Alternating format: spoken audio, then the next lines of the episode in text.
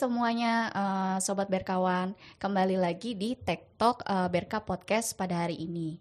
Nah, uh, perkenalkan saya Mariana, saya selaku host di sini dan kebetulan saya bekerja di PT Berka Daya Perkasa sebagai Product Manager. Nah, uh, pada podcast kali ini topiknya itu adalah uh, uh, bagaimana software backup itu uh, mempunyai peranan penting uh, untuk uh, melawan serangan uh, ransomware.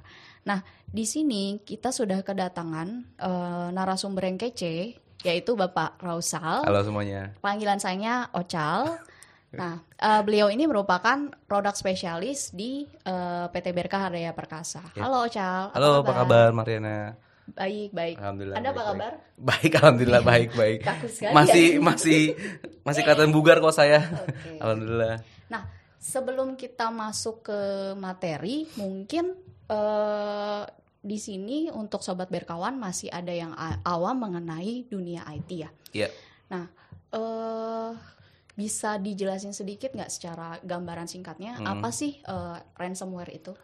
Ya, sebenarnya ransomware itu kan salah satu jenis virus komputer ya. Dan kita tahu bahwa sebenarnya virus komputer itu udah ada sejak zaman dahulu lah gitu semenjak semenjak memang uh, sistem operasi itu sudah dikembangkan. Nah, ransomware itu memang merupakan bentuk evolusi dari uh, virus tersebut yang sifatnya akan mengunci dan juga mengenkripsi data penting di sebuah perusahaan atau kita sebutnya aset lah ya karena data itu aset kata Pak Jokowi sekarang. Oke, gitu. bisa dijelasin sedikit nggak cak cara, cara kerjanya seperti apa? Biasanya akan seperti ini, ini hal lumrahnya. Jadi mm-hmm. uh, nanti akan ada email, email phishing kalau misalnya kita tahu phishing jadi email yang dari anonymous, kemudian uh, email ini menyerupai email official.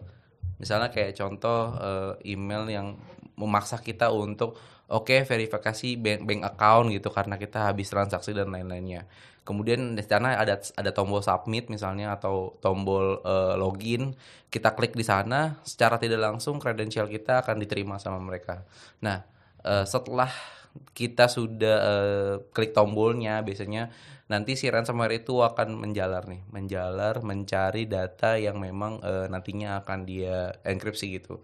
Setelah sudah dapat, oke, okay, bentuknya apa? Misalnya bentuk email atau bisa dokumen-dokumen atau database gitu.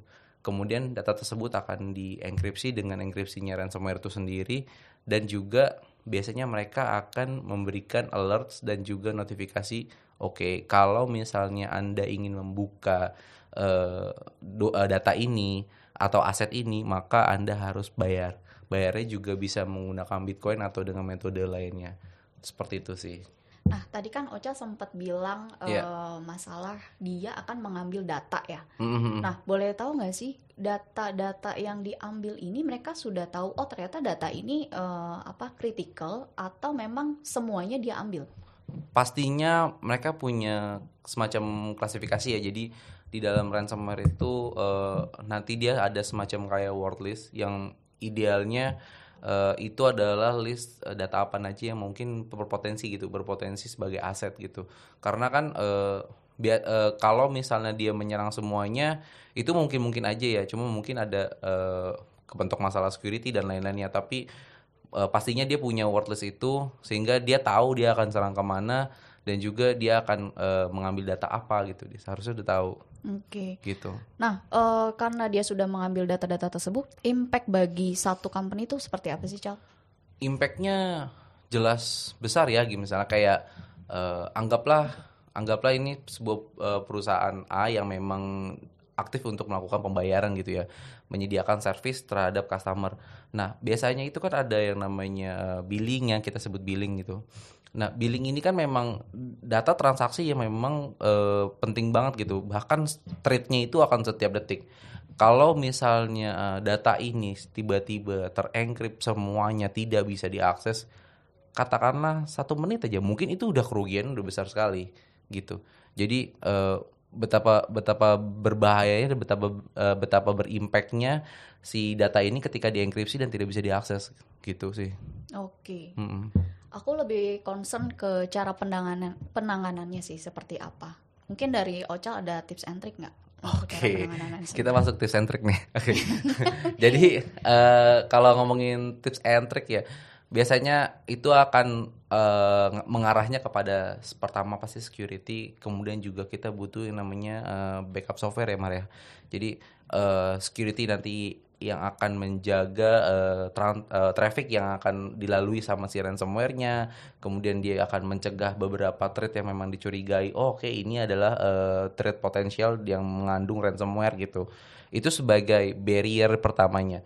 Kalau kita anggap kita susi aja sebagai sebagai rumah lah gitu ya.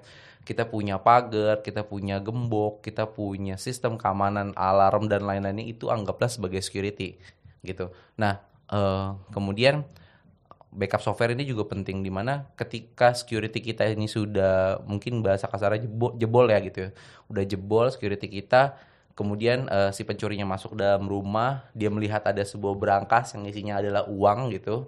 Bayangkan kalau misalnya uang ini eh, kita tidak punya duplikatnya gitu. Uang ini adalah uang yang memang akan kita gunakan dalam satu bulan untuk bertahan hidup nih misalnya gitu.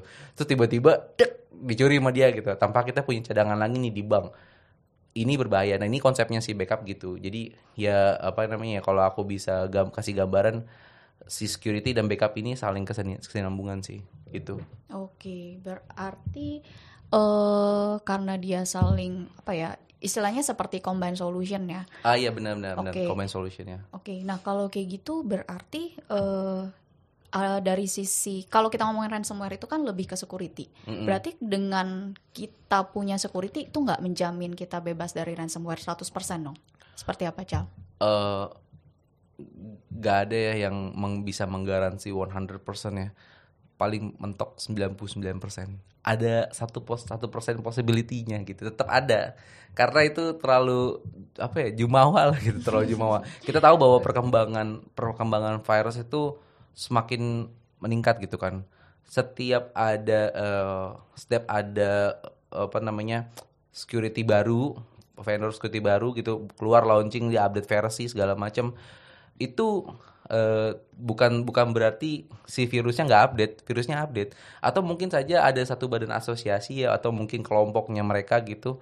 Mereka rela untuk membeli eh, software security berbayar demi untuk ngoprek dioprek nih security-nya. Oke, ini ini update patch yang baru. Apa sih yang baru gitu? Oh, ternyata yang baru ini dia pakai enkripsi bla bla bla atau mungkin dia menggunakan eh, teknologi dan mekanisme seperti apa. Itu dioprek sama dia. Kemudian oke, kita kita cari lawannya, kita bikin lawannya. Kita bikin cara supaya bisa ini jebol gitu. Akan selalu gitu. Di mana ada bad guy ada- selalu ada good guy gitu. Akan selalu kayak gitu. Oke, oke berarti ya dengan kata lain eh, seperti kata Bro Ocal tadi ya, Oke. ini saling berkesinambungan, nggak Iya. bisa dipisah. Software Hmm. security sendiri, terus backupnya nggak ada, sama aja jebol gitu Ya ya. better gitu. Oke, nah eh kalau ngomongin backup, boleh tahu nggak best practice-nya untuk mencegah si serangan ransomware ini terjadi itu seperti apa? Oke. eh backup sendiri itu kan sekarang itu atau sampai sekarang kita bisa kenal namanya konsep 321 gitu di mana ada tiga copy data di dua media berbeda dan juga satu data yang offsite gitu. Nah, ini adalah eh, cara-cara atau kiat-kiat ya untuk kita memiliki duplikasi data sehingga data yang original kita ternyata terkena serangan ransomware, kita masih punya duplikasinya. Baik itu di media yang berbeda atau mungkin eh, ada di satu offsite yang berbeda gitu. Nah, eh, tren sekarang juga menarik nih. Jadi aku sempat baca beberapa eh, datasheet lah dari dari eh, produk software lainnya gitu. Sekarang mereka itu sudah mulai eh, punya sistem untuk scanning. Jadi scanning scanning backup dari mulai datanya itu akan di backup, datanya at rest ke dalam eh, penyimpanan storage ataupun eh, disk ataupun memang tape ya gitu misalnya. Sampai datanya ini eh, ketika ingin di recover itu di scan juga. Nah ini kan sebenarnya adalah eh, fitur yang sebenarnya rencananya itu akan akan dikombin dengan security tersebut gitu. Di mana pastinya dengan menggunakan eh, scanning backup ini juga tidak bisa menggantikan si security-nya. Karena security itu kan pasti do action ya. Gitu misalnya kayak kita punya kena virus nih laptop kita. Nah, terus pasti ada pertanyaan kayak apakah virus ini, apakah data ini akan dihapus atau dikarantina gitu ya kan? Tapi si security-nya yang do action.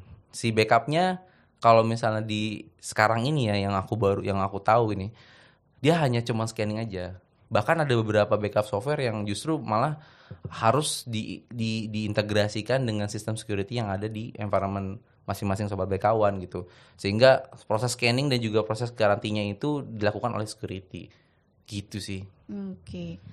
Nah, uh, menarik sih. Uh, tapi mungkin di sini juga ada beberapa uh, sobat berkawan yang belum tahu, ya, mm -hmm. belum familiar dengan backup software sendiri. Mm -hmm. Boleh tahu nggak uh, komponennya itu sih seperti apa?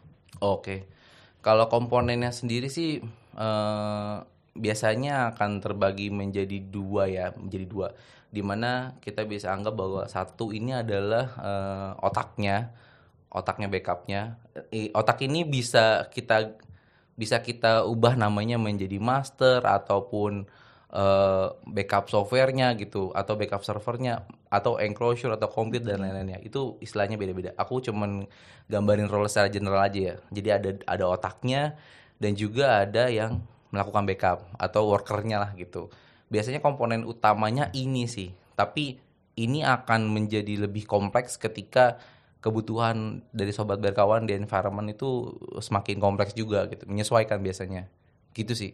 Oke. Okay. Mm -mm. Berarti istilahnya kayak uh, kalau kita gambarin secara bahasa manusia yeah. ya. Mm -hmm. Kayak misalkan aku ngerasa lapar, terus mm. nanti otaknya bekerja dong. Pasti dia suruh kita makan gitu kan. Yeah. Seperti itu ya berarti ya bisa Cara gitu atau kita asumsi sebagai sebuah sebuah departemen di mana ada bosnya yang memang sum, yang memang uh, semua rules dan juga data karyawan dan juga uh, tas pekerjaan apa aja itu dia yang pegang kemudian dia punya staff di bawahnya yang nantinya akan melakukan pekerjaan tersebut gitu itu bisa diasumsikan gitu juga sih oke okay.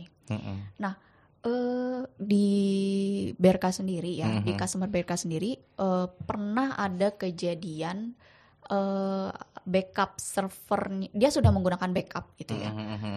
Nah, uh, untuk metode backupnya ya disk to tape gitu. Mm, okay. Nah, ketika ada ransomware ini terjadi, mm -hmm. uh, backup ini uh, setelah dilihat kosong gitu, mm. Ocal.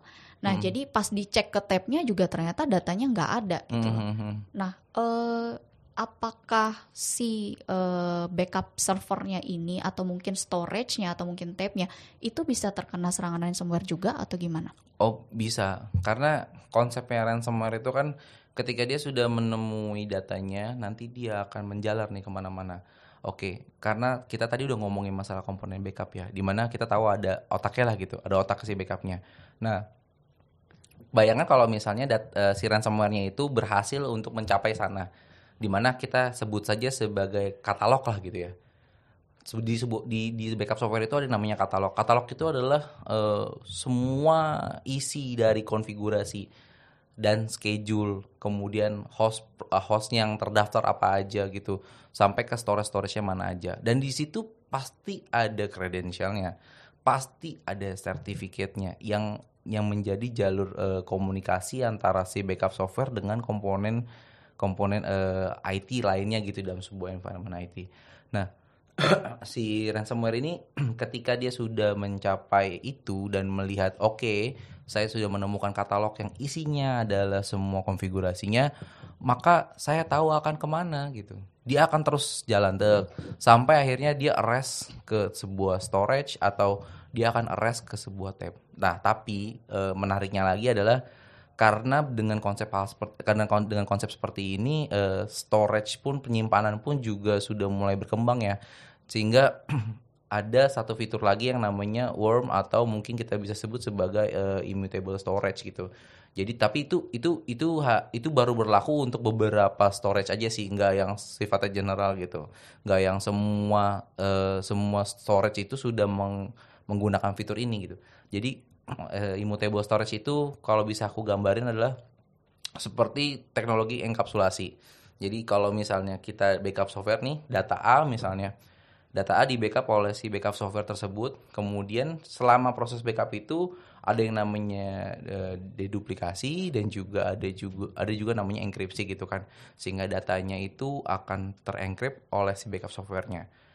Pas datanya itu rest ke dalam storage, nah nanti data ini akan dikapsulasi lagi sama si storage-nya dengan menggunakan immutable storage. Nah, uh, pertanyaannya sebenarnya kayak gini sih Mar. Jadi dengan uh, banyaknya fitur yang akan diterapkan seperti itu, apakah ini bisa menjadi jaminan juga nih kalau kita nggak akan kena ransomware gitu, benar gitu kan ya? Mm-mm, betul. Kayaknya udah kompleks banget nih, udah sampai pakai ini itu segala macam. Jawabannya nggak juga sih, karena gini, uh, serangan IT itu hitungannya per detik, uh, per milisecond lah, atau mungkin kita bisa anggap itu sebagai hitungan cahaya lah gitu. Di mana kalau kita misalnya uh, kita typing aja, kita typing kemudian kita send uh, message kita gitu ke saudara kita misalnya di luar negeri sana, itu hitungan milisecond nyampe gitu. Karena kecepatan internet seperti itu. Nah, uh, aku tahu bahwa di setiap perusahaan itu pasti ada yang namanya IT operation di mana mereka akan standby 24 kali 7 gitu. Tapi kecepatan manusia dan kecepatan teknologi ini tidak berbanding lurus gitu tidak berbanding seimbang. Di mana aku mau ngangkat gelas aja mungkin hitungannya per detik. Kemudian kalau misalnya dari dari sisi teknologi sendiri untuk mau melakukan tas itu secepat mungkin gitu. Jadi kita nggak bisa menjangkaunya. Nah hal-hal tadi itu sebenarnya memang merupakan kiat-kiat untuk kita bisa mencegah pastinya kemudian seminimal mungkin kita bisa uh, memperlambat prosesnya gitu. Oh, okay. Sehingga tim IT operational itu akan sadar, oh oke, okay, udah ada ada threat nih gitu. Dan threatnya itu baru sampai depan rumah misalnya, belum masuk. Oke, okay, berarti kita harus gini gini gini gini gitu. Kita harus ngamanin ini atau mungkin ada cara yang paling sarkas ya aku bilang paling sarkas adalah kita masih punya kesempatan untuk cabut koneksinya. Hmm. kita bisa okay. bisa bisa ada kesempatan buat cabut koneksi sehingga jalur keputus gitu. Jadi memang itu uh, semuanya adalah cara pencegahan dan juga kita bisa punya mitigasi lah gitu. Setidaknya kita bisa punya mitigasi jangan sampai uh, kalau misalnya ada ransomware datang terus kita udah ya udah deh udah pasrah aja gitu. Enggak gitu sih. Oke. Okay. Nah, uh, lanjut lagi sobat berkawan. Kali ini uh, gue mau show uh, satu uh, gambar menurut MC Soft ya di tahun 2021 last quarter Uh, nah, di sini uh, ada beberapa negara ya top 10 gitu ya, top 10 uh, yang terkena serangan ransomware. Dan di, bisa dilihat di sini Indonesia itu 18,40 persen. Dan besar banget ya. Besar banget yeah. gitu. Dan paling besar dia gitu kan. Outstanding banget iya, yang betul. biru kan. Oke. Okay. Nah, menurut uh, pandangan Ocal mm. uh, berarti uh, hal ini menyeb, uh, apa ya? menggambarkan kalau di Indonesia itu masih uh, awareness untuk uh, apa namanya adanya semacam pelatihan kayak phishing attack itu itu masih kurang atau gimana cal? Uh, lebih iya sih memang karena culture-nya mungkin ya gitu. Kita akui saja nih bahwa uh, security dan juga security dan juga backup merupakan bukan merupakan komponen utama dalam sebuah sebuah IT environment lah gitu. Kasarnya gini, ada atau tidak adanya IT security, aku tetap bisa jalanin database aku gitu. Okay. Aku bisa tetap transaksi, aku tetap bisa build uh, virtual machine, aku bisa tetap build uh, server aku sendiri gitu kan. Kasarnya gitu loh.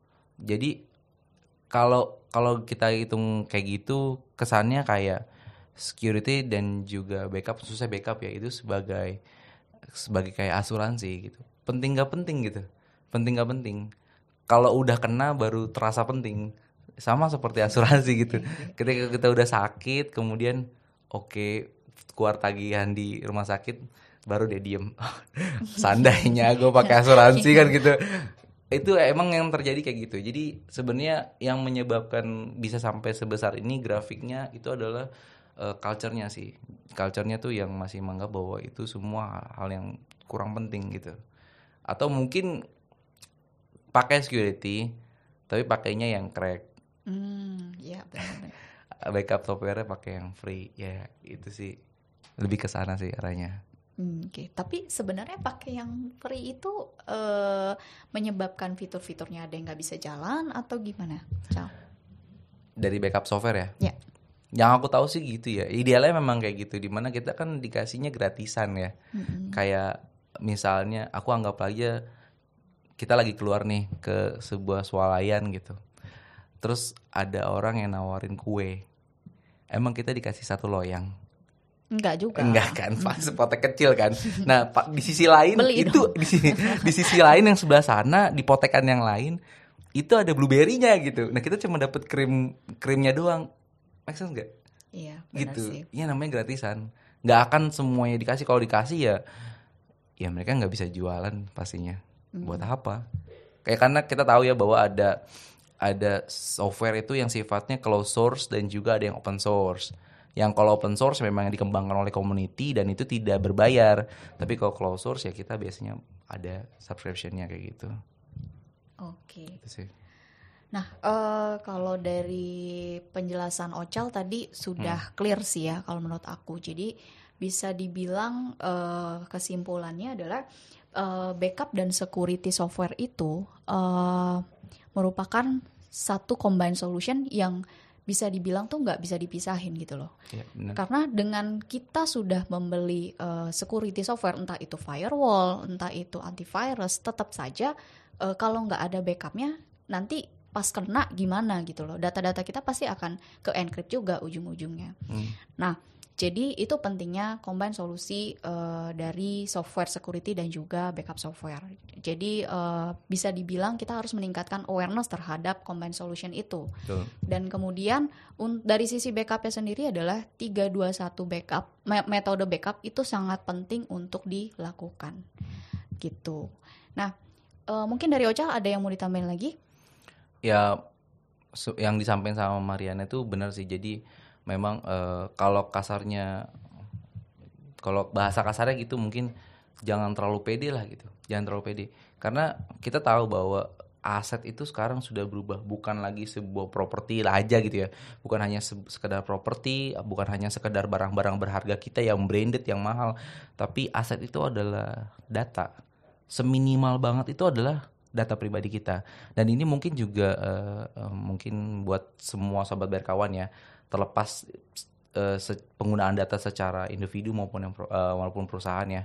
Tapi eh, kalau mau meningkatkan awareness terhadap keamanan data itu mungkin dari kita dulu gitu ya dari kita pribadi. Kalau kita suka surfing di internet kemudian masuk ke sebuah website ada pertanyaan accept cookies? Accept accept accept. Semuanya di allow allow allow ya itu kan sebenarnya kita mau mengizinkan orang lain untuk menggunakan eh, data kita sebenarnya gitu minimal banget kayak email nomor telepon itu hal-hal yang private yang harus kita jaga sih Iya, kayak gitu betul.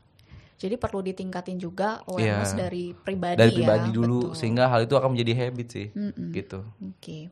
Nah, dengan kesimpulan tadi, eh, kita akan mengakhiri eh, podcast kita pada hari ini. Dan terima kasih, ya Ocal. Thank you sama-sama banget ya. Mariana Karena eh, saran-sarannya tuh apa ya, kritis banget, keren Oh, banget. buat sobat berkawan apa yang enggak sih asik Oke, kayak kali- gitu ya oke Oke, kalau gitu, eh, thank you banget Sobat Berkawan karena Ya. sudah eh, nonton eh, podcast kita sampai akhir. Dan sampai jumpa lagi di Tech Talk Berka Podcast. Eh, jangan lupa untuk eh, like, comment, and subscribe. Thank you. goodbye thank you ya Mar Thank you, ciao.